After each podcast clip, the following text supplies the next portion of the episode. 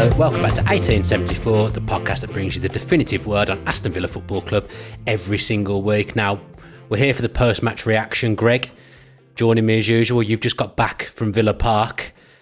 Good experience, weird experience, I'm going to imagine. Obviously, I wasn't there, not, not got the correct permissions to get into Villa Park tonight, but you did.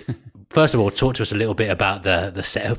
Yeah, look, I mean, it's football in its most hollow form, isn't it? With, with no fans in there, it's a, li- it's a little bit strange. Um, not not quite as weird as um, it might have felt for other people that haven't been in Villa Park when it's been empty and, and, and have watched a football game.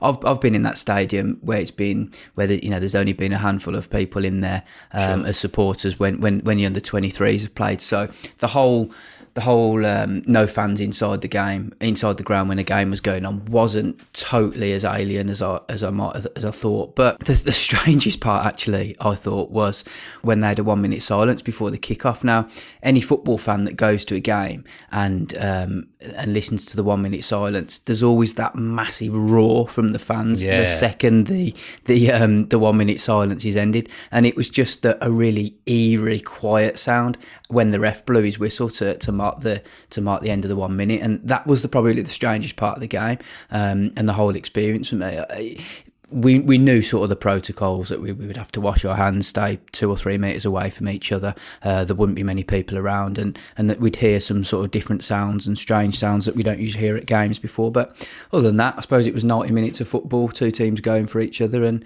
it was pretty normal in terms of everything else. I've got to say, from my point of view, as someone that sits in the Holte end every, every home game and has done since he was, he was seven years old. I found it really strange sitting at home watching us play at Villa Park. I found I found it almost yeah. uncomfortable just because for the majority of my life, when we've Villa have been at home, I have been there with my dad, and tonight was just a surreal thing for me sitting at home and, and watching. It, it was just so so bizarre. Now before the game, you uh, you did a build up with some of your written pieces. I got the impression from your written piece you were quite excited, Greg, and probably a good time to mention you can sign up to the Athletic today and you get a forty percent off discount just by visiting theathletic.com Villa Pod, so you can read that piece by Greg as well. But you were quite excited about football coming back, Greg. It was probably the most excited I think in a written piece I've ever read from you.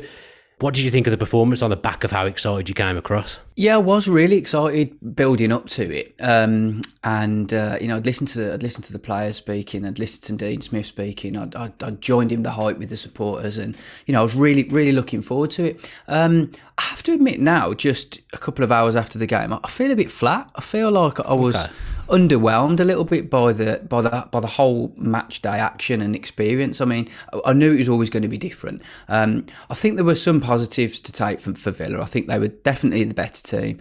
Um, sure. Dean Smith came across really enthused um, by the performance after the game. So clearly, what he's seen um, pleased him, and, and clearly some of the things they've been working on over these past 14 weeks came off. I could tell by the tone of his voice and, and the facial expressions, he, he, was very pleased with the performance. Um, but for me, I just think that was the worst Sheffield United probably performance I've, I've seen from them this season. I thought they were really poor. Um, I thought that given that they were that poor, that Villa didn't manage to score against them was really disappointing. I feel that it's a big, big chance missed. Um, and I think, I, I know this sounds wrong because the goal that should have stood what didn't actually stand, but if if Hawkeye was working as it should have been working, then again we're talking probably about another Villa defeat, another individual mistake, and the same patterns from earlier in the season have emerged. The only positive really I can take from it is that they kept a clean sheet, they defended a little bit better, and they are a point closer to safety. But I just fear for them with the games ahead because I, I don't think they will get an easier game than they had tonight. So this is unusual for people that listen to us every week because I think we have similar outlooks on football, to be fair. And I think we usually come away from games with similar opinions. Whereas on this occasion, I've come away a lot, a lot more positive than you. I, I kind of feel like, as always, I can see what you're getting at and, and what you're saying. But I thought for the first hour, Villa were really good. I thought Keinan Davis really unsettled the, the Sheffield United back three. They looked quite ruffled. And I know you can turn around to me and say, well, look, yeah, that happened, but but we didn't score as a start of a base as well, I thought we looked a lot more solid and that there was something to build on. And there's still a quarter of the season left to look at it now. I mean, I was asked before the game whether I, whether I thought tonight, tonight was must win, and I've got to admit I didn't. I thought it's first game back. Let's just see what happens. I now think going into Sunday, that's must win, sorry, against Chelsea. But I say, I think I can take positives from, from tonight to take into Sunday. Oh, I could, don't get me wrong, I can certainly take positives. I think that that performance, when you look at that performance and the result and the outcome compared to the last time Villa played and they lost 4 0 to Leicester and didn't really have a clue or have an idea, um, the, the performances are, are, worlds apart. So in that respect, it's a bonus and, and it's um, and it's a positive. Um, and and I think, as I said, just you know the way that the way that Dean Smith was after the game, I think that he thinks that team um, believe in themselves a lot more now, and, he, and that that team believes that they can go and um, stay up this season. And, and, look, when you look at the league, they are only one point behind um, survival now, and it's it's just it's going to be so close. Um, I just think that the, the, a Chelsea team would see off that team. Um, okay, we'll have to wait and see, of course, but uh, I, I just fear that where where are the goals going to come from? Yeah, yeah, yeah. Villa, Villa had quite a lot of opportunities today, and and, and I've been Keinan Davis' biggest fan since he burst onto the scene in 2015. Um, you know, there isn't a youngster or a, an academy graduate that I've hyped up and built up more than, than Keinan Davis. And to see him again tonight, um, let's be honest, and, and, let's not forget this, it was his first Premier League start, and he, he's had a really good game. And uh, Dean Smith was asked after the game, "Do you think that Keinan will be a bit disappointed because he didn't score?" And, and Smith's reply was, "Well, no, I think he'll be really buoyed by his performance, uh, and we'll take that into the next game."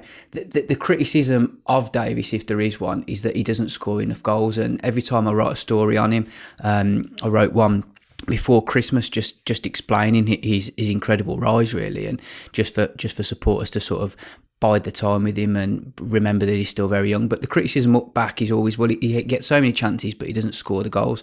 Um, the, I suppose the one frustrating thing today from Villa was that they had a lot of headed opportunities, and there was yeah, Ali Samatta Yeah, they, they were dangerous from set pieces. I thought there was they were positive and pleasing from set pieces, but um, Ali Samatta would have been sitting on the bench thinking, oh, if only I had those chances, because he's absolutely fantastic with his head, uh, and I'm sure he would have scored. But there are things to build on. I just feel like it was more of a missed opportunity because if you look back at the start of this season when Villa were fresh and fired up and fit like they are now, they were playing well and didn't get the results. I really hope it just doesn't end up that way in these remaining nine games pardon the pun, but obviously Villa have had a, a close shave there, so I'm, I'm obliged to, to bring in our sponsors at, at this point.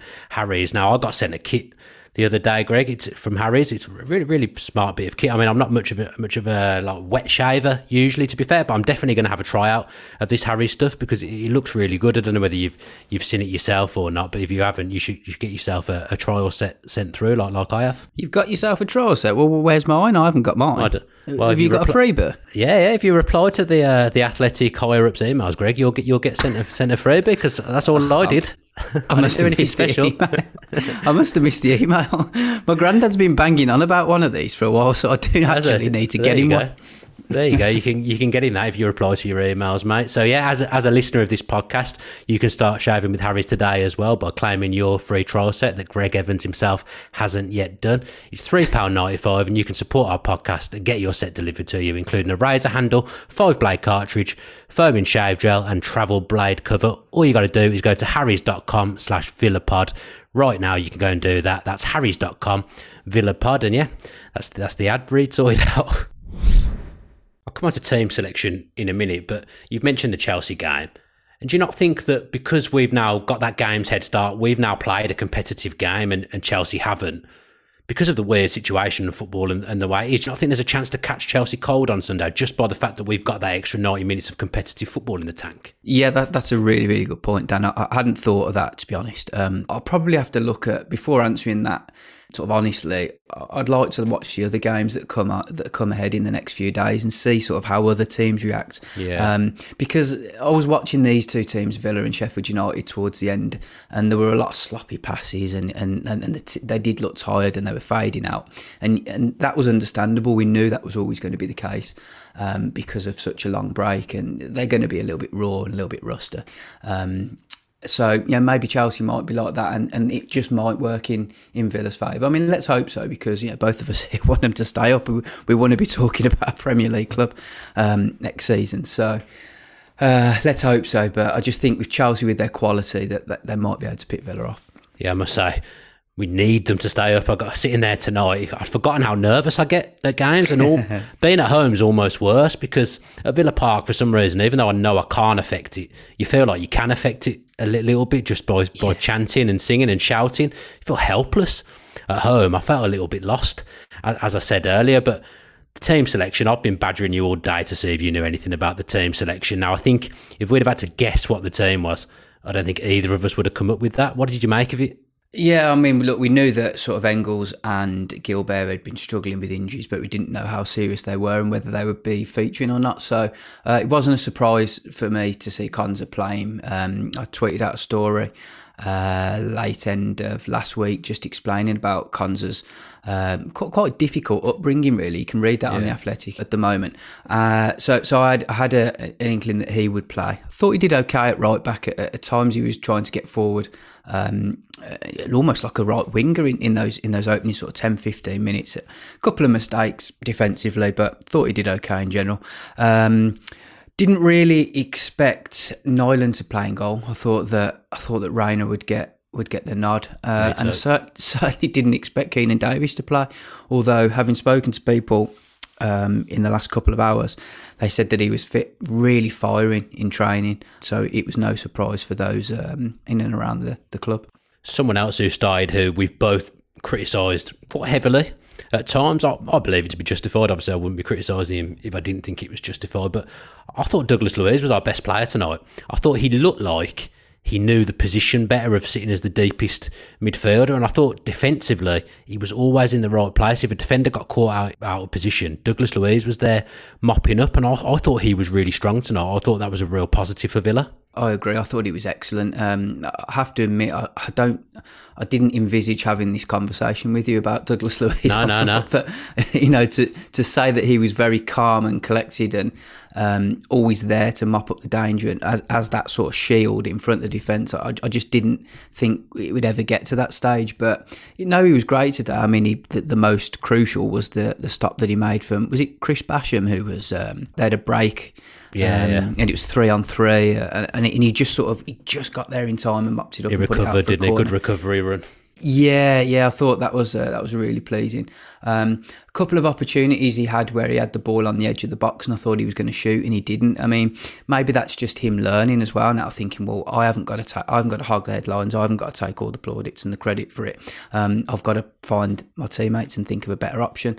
So he's he's, a, he's still a young man, still a young player as well, who who who is always going to get better with a bit of experience.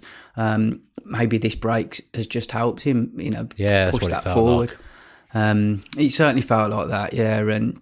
I thought the midfield in general did did quite well. I was one thing I picked up about Conor Hourihane, which I uh, which I didn't realise before, was how vocal he actually is on the pitch, and he he's one of these players that um, give you know gives it a bit more than I than I thought. I, I, could hear him. I couldn't quite make out what the players were saying because I was quite high up in the in the Trinity Road stand, so sure. c- couldn't really hear the exact in, instructions and direction that the players were saying. But I could make out Conor's um, Irish accent quite regularly, and I thought, no, I didn't didn't expect you to be one of the ones that was quite vocal. So that was one of the surprises from the game. Yeah, he used to be captain, didn't he? Of Barnsley, so I guess there's there's some leadership in there, and really, he's Villa's senior pro on outfield pretty much. Yeah. I think he, he was probably our oldest outfield player today. I might be forgetting someone, but I think he's probably our oldest outfield player today. And he's, he's only 29, 30, isn't he, Conor? So, yeah, had a leadership role before. But that's the interesting thing about playing behind closed doors that you're, you're there and you're picking up on things like I didn't pick up on that at all sitting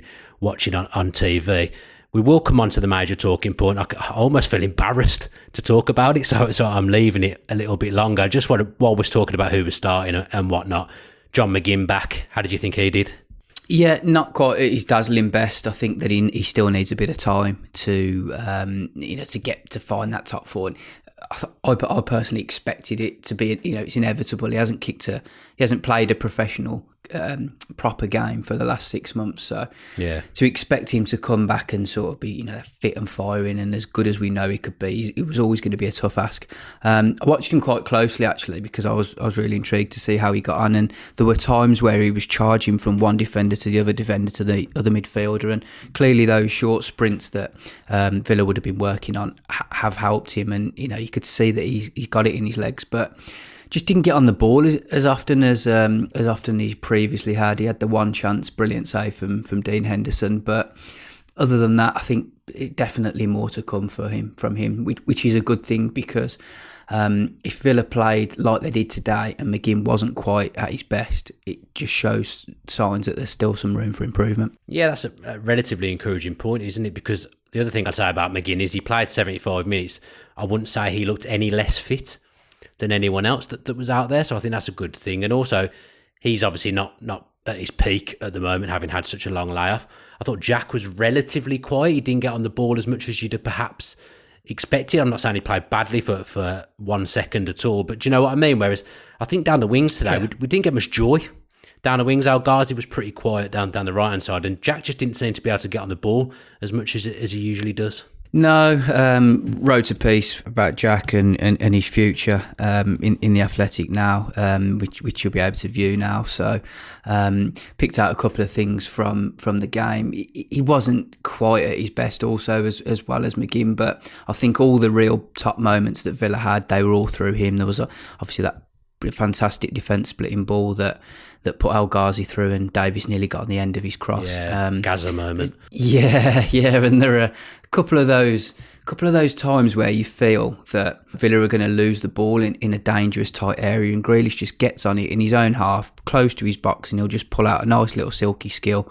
Um, go past his man and then and then find an opponent. I, I think that's brilliant the way he does that. It's so so good to watch. And the piece that I've I've written um, for today is just that I think Villa fans are going to have to start savouring some of these moments because the uh, the word that I'm getting is that he's more likely to leave um, at the end of the season than stay. But you can fully read all of that uh, in in detail um, at, at, at the Athletic. So we'll we'll focus on the game rather than his future for now. Well, well, you've really sold that to me, Greg. I can't can't wait to read that tomorrow. that sounds that sounds like a crack, cracking read. Talking about one of our favourites on his way out. I'll, I'll, look forward to that. Now, let's move on to the the major talking point, the, the Hawkeye disaster. I'm just gonna gonna read the Hawkeye statement in my best BBC grandstand voice. During the first half of Aston Villa v Sheffield United at Villa Park, there was a goal line incident where the ball was carried over the line by the Aston Villa goalkeeper Ørjan Nyland. The match officials did not receive a signal to the watch nor earpiece as per the goal decision system protocol. Seven cameras located in the stands around the goal area were significantly, I can't even say this word, occluded by the goalkeeper, defender, and goalpost.